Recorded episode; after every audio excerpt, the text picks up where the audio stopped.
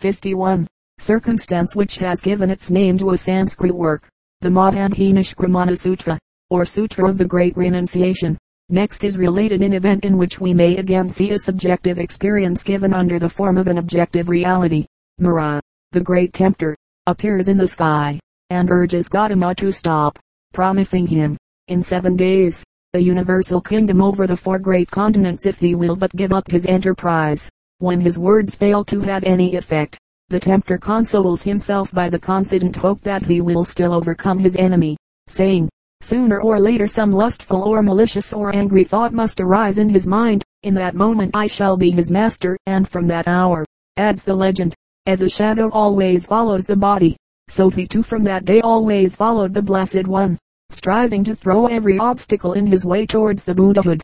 Gautama rides a long distance that night, only stopping at the banks of the Anoma beyond the Kolian territory. There, on the sandy bank of the river, at a spot where later piety erected a Dagoba solid dome-shaped relic shrine, he cuts off with his sword his long flowing locks, and, taking off his ornaments, sends them and the horse back in charge of the unwilling Channa to Kapilavastu. The next seven days were spent alone in a grove of mango trees B.04P.0684 nearby. Whence the recluse walks on to Rajagriha, the capital of Magadha, and residence of Bimbisara, one of the then most powerful rulers in the valley of the Ganges. He was favorably received by the Raja, but though asked to do so, he would not as yet assume the responsibilities of a teacher. He attached himself first to a Brahmin sophist named Alara, and afterwards to another named Udraka from whom he learned all that Indian philosophy had then to teach. Still unsatisfied, he next retired to the jungle of Uruvela, on the most northerly spur of the Vindhya range of mountains, and there for six years, attended by five faithful disciples, he gave himself up to the severest penance and self-torture, till his fame as an ascetic spread in all the country round about, like the sound, says the Burmese Chronicle, of a great bell hung in the canopy of the skies. At last one day, when he was walking in a much enfeebled state, he felt on a sudden an extreme weakness, like that caused by dire starvation, and unable to stand any longer he fell to the ground. Some thought he was dead, but he recovered, and from that time took regular food and gave up his severe penance, so much so that his five disciples soon ceased to respect him, and leaving him went to Benares. There now ensued a second struggle in Gautama's mind, described with all the wealth of poetry and imagination of which the Indian mind is master. The crisis culminated on a day, each event of which is surrounded in the Buddhist accounts with the wildest legends, on which the very thoughts passing through the mind of Buddha appear in gorgeous descriptions as angels of darkness or of light. To us, now taught by the experiences of centuries how weak such exaggerations are compared with the effect of a plain and varnished tale. These legends may appear childish or absurd, but they had a depth of meaning to those who strive to read between the lines of such rude and inarticulate attempts to describe the indescribable. That which the previous and subsequent career of the teacher being born in mind seems to be possible and even probable, appears to be somewhat as follows. Disenchanted and dissatisfied, Gautama had given up all that most men value, to seek peace in secluded study and self-denial, failing to attain his object by learning the wisdom of others, and living the simple life of a student he had devoted himself to that intense meditation and penance which all philosophers then said would raise men above the gods. Still unsatisfied, longing always for a certainty that seemed ever just beyond his grasp, he had added vigil to vigil, and penance to penance, until at last, when to the wondering view of others he had become more than a saint, his bodily strength and his indomitable resolution and faith had together suddenly and completely broken down. Then, when the sympathy of others would have been most welcome, he found his friends falling away from him, and his disciples leaving him for other teachers. Soon after, if not on the very day when his followers had left him, he wandered out towards the banks of the Niranjara, receiving his morning meal from the hands of Sujata, the daughter of a neighboring villager, and set himself down to eat it under the shade of a large tree of Ficus religiosa, to be known from that time as the sacred Bo tree or tree of wisdom.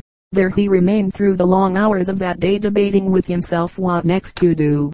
All his old temptations came back upon him with renewed force. For years he had looked at all earthly good through the medium of a philosophy which taught him that it, without exception, contained within itself the seeds of bitterness, and was altogether worthless and impermanent. But now to his wavering faith the sweet delights of home and love, the charms of wealth and power, began to show themselves in a different light, and glow again with attractive colors. He doubted, and agonized in his doubt, but as the sun set, the religious side of his nature had won the victory, and seems to have come out even purified from the struggle. He had attained to nirvana, had become clear in his mind, a Buddha, an enlightened one. From that night he not only did not claim any merit on account of his self-mortification, but took every opportunity of declaring that from such penances no advantage at all would be derived. All that night he is said to have remained in deep meditation under the bo tree, and the orthodox Buddhists believe that for seven times seven nights and days he continued fasting near the spot, when the archangel Brahma came and ministered to him. As for himself, his heart was now fixed, his mind was made up, but he realized more than he had ever done before the power of temptation, and the difficulty, the almost impossibility, of understanding and holding to the truth, for others subject to the same temptations, but without that earnestness and insight which he felt himself to possess. Faith might be quite impossible, and it would only be waste of time and trouble to try to show to them the only path of peace. To one in his position this thought would be so very natural, that we need not hesitate to accept the fact of its occurrence as related in the oldest records. It is quite consistent with his whole career that it was love and pity for others otherwise, as it seemed to him, helplessly doomed and lost which at last overcame every other consideration, and made Gautama resolve to announce his doctrine to the world. The teacher, now 35 years of age, intended to proclaim his new gospel first to his old teachers Alara and Udraka, but finding that they were dead, he determined to address himself to his former five disciples and accordingly went to the deer forest near Benares where they were then living. An old Gita or hymn translated in Vinaya texts.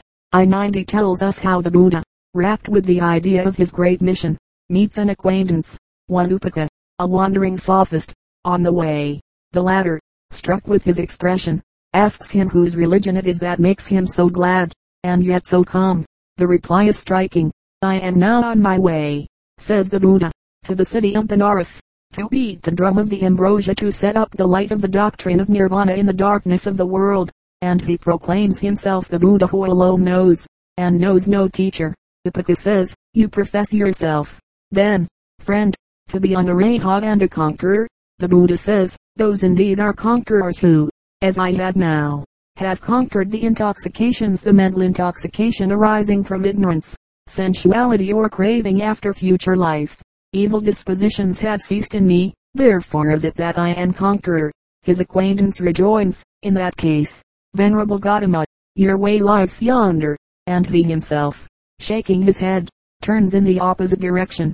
Nothing daunted, the new prophet walked on to Benares, and in the cool of the evening went on to the deer forest where the five ascetics were living.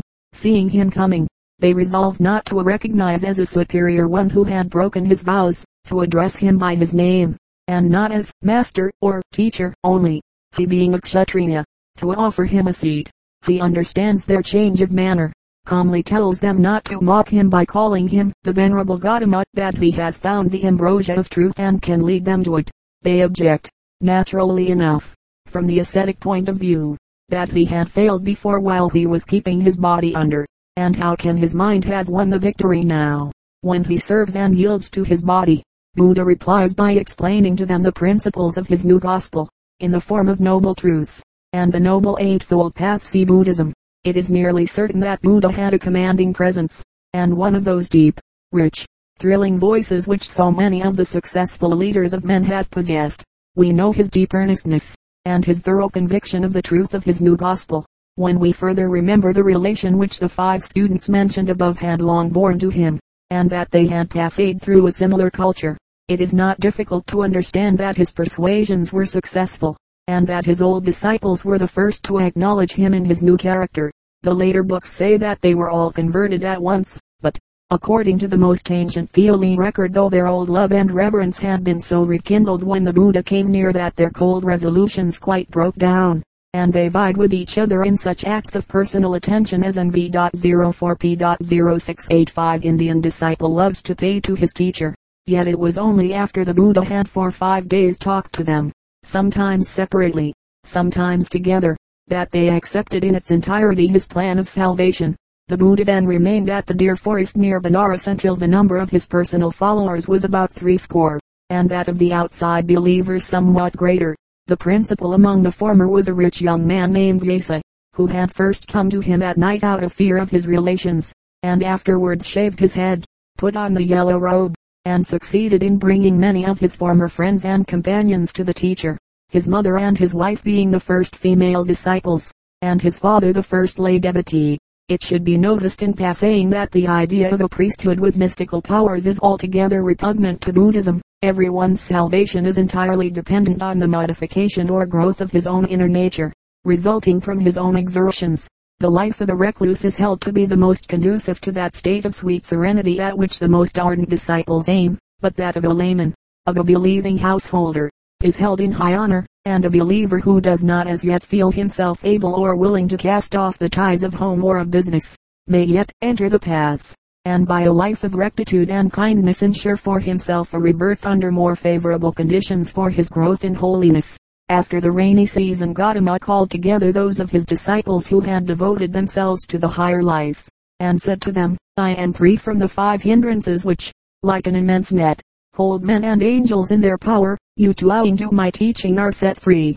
Go ye now, brethren, and wander for the gain and welfare of the many, out of compassion for the world, to the benefit of gods and men.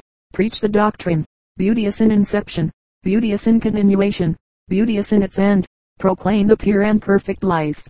Let no two go together.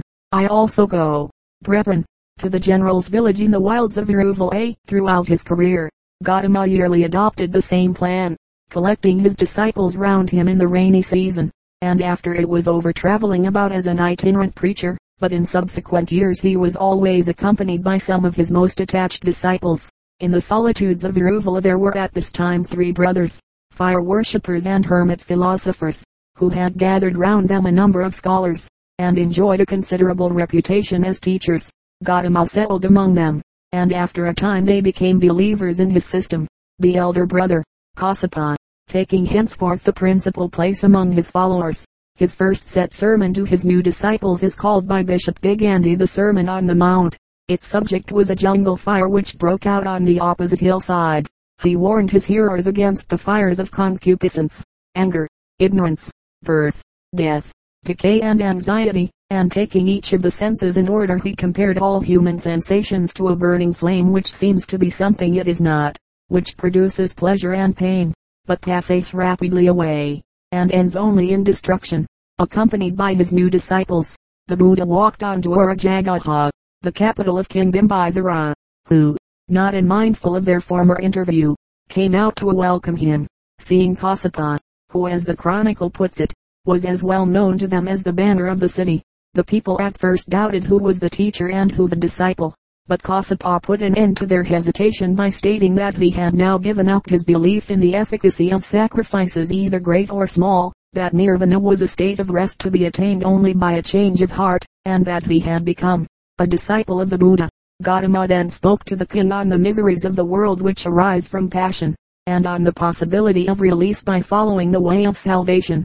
The Raja invited him and his disciples to eat their simple midday meal at his house on the following morning, and then presented the Buddha with a garden called Veluvana or bamboo grove, afterwards celebrated as the place where the Buddha spent many rainy seasons, and preached many of his most complete discourses. There he taught for some time, attracting large numbers of hearers, among whom two, Sariputta and Moggallana, who afterwards became conspicuous leaders in the new crusade, then joined the Sangha or society, as the Buddha's order of mendicants was called. Meanwhile the prophet's father, Suddhodana, who had anxiously watched his son's career, heard that he had given up his asceticism, and had appeared as a wanderer, an itinerant preacher and teacher. He sent therefore to him, urging him to come home, that he might see him once more before he died. The Buddha accordingly started for Kapilavastu, and stopped according to his custom in a grove outside the town. His father and uncles and others came to see him there, but the latter were angry, and would pay him no reverence. It was the custom to invite such teachers and their disciples for the next day's meal, but they all left without doing so. The next day, therefore, Gautama set out at the usual hour, carrying his bowl to beg for a meal. As he entered the city, He hesitated whether he should not go straight to his father's house, but determined to adhere to his custom. It soon reached his father's ears that his son was walking through the streets begging. Startled at such news he rose up, seizing the end of his outer robe, and hastened to the place where Gautama was, exclaiming, Illustrious Buddha, why do you expose us all to such shame? Is it necessary to go from door to door begging your food? Do you imagine that I am not able to supply the wants of so many mendicants? My noble father, was the reply. This is the custom of all our race. How so? said his father. Are you not descended from an illustrious line? No single person of our race has ever acted so indecorously. My noble father, said Gautama, you and your family may claim the privileges of Kshatriya descent. My descent is from the prophets Buddhas of old, and they have always acted so. The customs of the law Dharma are good both for this world and the world that is to come. But, my father, when a man has found a treasure, it is his duty to offer the most precious of the jewels to his father first. Do not delay. Let me share with you the treasure I have found. Suddhodana, abashed, took his son's bowl and led him to his house. Eighteen months had now elapsed since the turning point of Gautama's career his great struggle under the Bo tree. Thus far all the accounts follow chronological order. From this time they simply narrate disconnected stories about the Buddha, or the persons with whom he was brought into contact. The same story being usually found in more than one account, but not often in the same order. It is not as yet possible, except very partially, to arrange chronologically the snatches of biography to be gleaned from these stories. They are mostly told to show the occasion on which some memorable act of the Buddha took place, or some memorable saying was uttered, and are as exact as to place as they are indistinct as to time. It would be impossible within the limits of this article to give any large number of them, but space may be found for one or two. A merchant from Essunaparanta having joined the society was desirous of preaching to his relations, and is said to have asked Gautama's permission to do so. The people of Essunaparanta, said the teacher, are exceedingly violent. If they revile you what will you do? I will make no reply, said the mendicant, and if they strike you, I will not strike in return, was the reply. And if they try to kill you, death is no evil in itself, many even desire it to escape from the vanities of life. But I shall take no steps either to hasten or to delay the time of my departure. These answers were held satisfactory, and the monk started on his mission.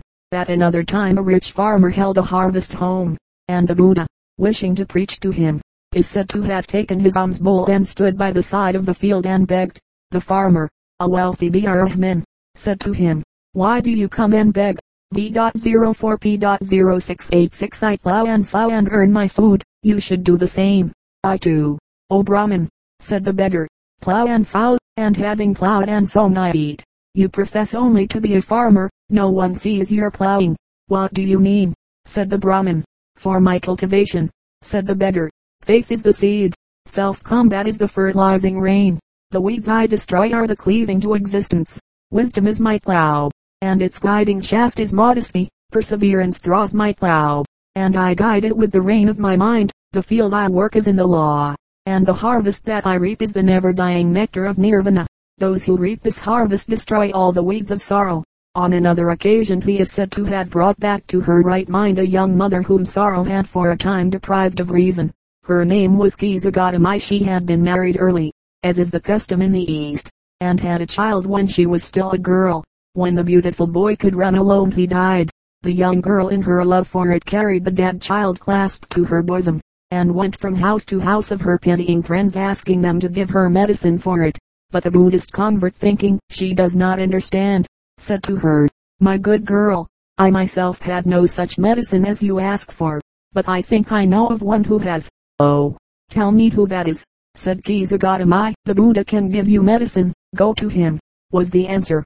She went to Gautama, and doing homage to him said, Lord and Master, do you know any medicine that will be good for my child? Yes, I know of some, said the teacher. Now it was the custom for patients or their friends to provide the herbs which the doctors required, so she asked what herbs he would want. I want some mustard seed, he said, and when the poor girl eagerly promised to bring some of so common a drug, he added, you must get it from some house where no son, or husband, or parent or slave has died. Very good, she said, and went to ask for it, still carrying her dead child with her. The people said, here is mustard seed. Take it. But when she asked, in my friend's house has any son died, or a husband, or a parent or slave? They answered, Lady, what is this that you say? The living are few, but the dead are many. Then she went to other houses, but one said, I have lost a son. Another, we have lost our parents. Another, I have lost my slave. At last, not being able to find a single house where no one had died, her mind began to clear, and summoning up resolution she left the dead body of her child in a forest, and returning to the Buddha paid him homage. He said to her, Have you the mustard seed? My lord, she replied, I have not. The people tell me that the living are few, but the dead are many. Then he talked to her on that essential part of his system, the impermanency of all things, till her doubts were cleared away.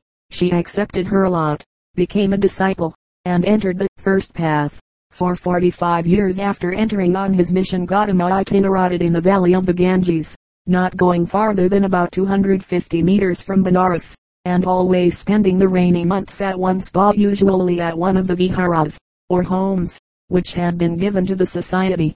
In the twentieth year his cousin Ananda became a mendicant, and from that time seems to have attended on the Buddha, being constantly near him, and delighting to render him all the personal service which love and reverence could suggest. Another cousin, Devadatta, the son of the Araja of Koli, also joined the society, but became envious of the teacher, and stirred up Ajatasattu who, having killed his father Bimbisara, had become king of Rajagaha to persecute Gautama. The account of the manner in which the Buddha is said to have overcome the wicked devices of this apostate cousin and his parricide protector is quite legendary, but the general fact of Ajatasattu's opposition to the new sect and of his subsequent conversion may be accepted. The confused and legendary notices of the journeyings of Gautama are succeeded by tolerably clear accounts of the last few days of his life.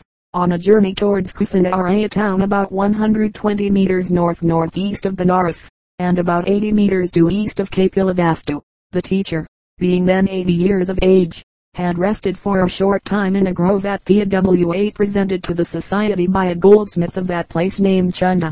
Chunda prepared for the mendicants a midday meal and after the meal the Buddha started for Kusinara. He had not gone far when he was obliged to arrest, and soon afterwards he said, Ananda, I am thirsty, and they gave him water to drink. Halfway between the two towns flows the river Kukushte. There got him arrested again, and bathed for the last time, feeling that he was dying, and careful lest Chunda should be reproached by himself or others. He said to Ananda, after I am gone tell Chunda that he will receive in a future birth very great reward, for, having eaten of the food he gave me, I am about to die, and if he should still doubt, say that it was from my own mouth that you heard this. There are two gifts which will be blessed above all others, namely, Sujata's gift before I attain wisdom under the bo tree, and this gift of Chunda's before I pass away. After halting again and again the party at length reached the river Hiranyavati close by Kusinara and therefore the last time the teacher rested, lying down under some sal trees, with his face towards the south. He talked long and earnestly with Ananda about his burial, and about certain rules which were to be observed by the society after his death. Towards the end of this conversation, when it was evening, Ananda broke down and went aside to a week, but the Buddha missed him, and sending for him comforted him with the promise of nirvana and repeated what he had so often said before about the impermanence of all things. Oh Ananda, do not weep, do not let yourself be troubled. You know what I have said, sooner or later we must part from all we hold most dear. This body of ours contains within itself the power which renews its strength for a time, but also the causes which lead to its destruction. Is there anything put together which shall not dissolve? But you, too, shall be free from this delusion, this world of sense, this law of change. Beloved, added he, speaking to the rest of the disciples, Ananda for long years has served me with devoted affection, and he spoke to them at some length on the kindness of Ananda. About midnight Subhadra, a Brahmin philosopher of Kusinara came to ask some questions of the Buddha, but Ananda, fearing that this might lead to a longer discussion than the sick teacher could bear, would not admit him. Gautama heard the sound of their talk, and asking what it was, told them to let Subhadra come. The latter began by asking whether the six great teachers knew all laws, or whether there were some that they did not know, or knew only partially. This is not the time, was the answer, for such discussions. To true wisdom there is only one way. The path that is laid down in my system. Many have already followed it, and conquering the lust and pride and anger of their own hearts, have become free from ignorance and doubt and wrong belief, have entered the calm state of universal kindliness, and have reached nirvana even in this life. O Subhadra, I do not speak to you of things I have not experienced. Since I was 29 years old till now I have striven after pure and perfect wisdom, and following the good path, have found nirvana. A rule had been made that no follower of a rival system should be admitted to the society without four months probation. So deeply did the words or the impressive manner of the dying teacher work upon Subhadra that he asked to be admitted at once, and Gautama granted his request. Then turning to his disciples he said, When I have passed away and am no longer with you, do not think that the Buddha has left you, and is not still in your midst. You had my words, my explanations of the deep things of truth the laws I have laid down for the society, let them be your guide. The Buddha has not left you. Soon afterwards he again spoke to them, urging them to reverence one another, and rebuked one of the disciples who spoke B.04P.0687 indiscriminately all that occurred to him. Towards the morning he asked whether anyone had any doubt about the Buddha, the law or the society, if so, he would clear them up. No one answered and Ananda expressed his surprise that amongst so many none should doubt, and all be firmly attached to the law. But the Buddha laid stress on the final perseverance of the saints, saying that even the least among the disciples who had entered the first path only, still had his heart fixed on the way to perfection, and constantly strove after the three higher paths. No doubt, he said, can be found in the mind of a true disciple. After another pause he said, Behold now, brethren, this is my exhortation to you. Decay is inherent in all component things. Work out, therefore, your emancipation with diligence. These were the last words the Buddha spoke. Shortly afterwards he became unconscious, and in that state passed away. Authorities on the life of the Buddha. Canonical Pali reached their present shape before the 4th century BC. Episodes only. Three of them long. One birth. Text in Majjhima Nikaya. Education Trenckner and Chalmers London.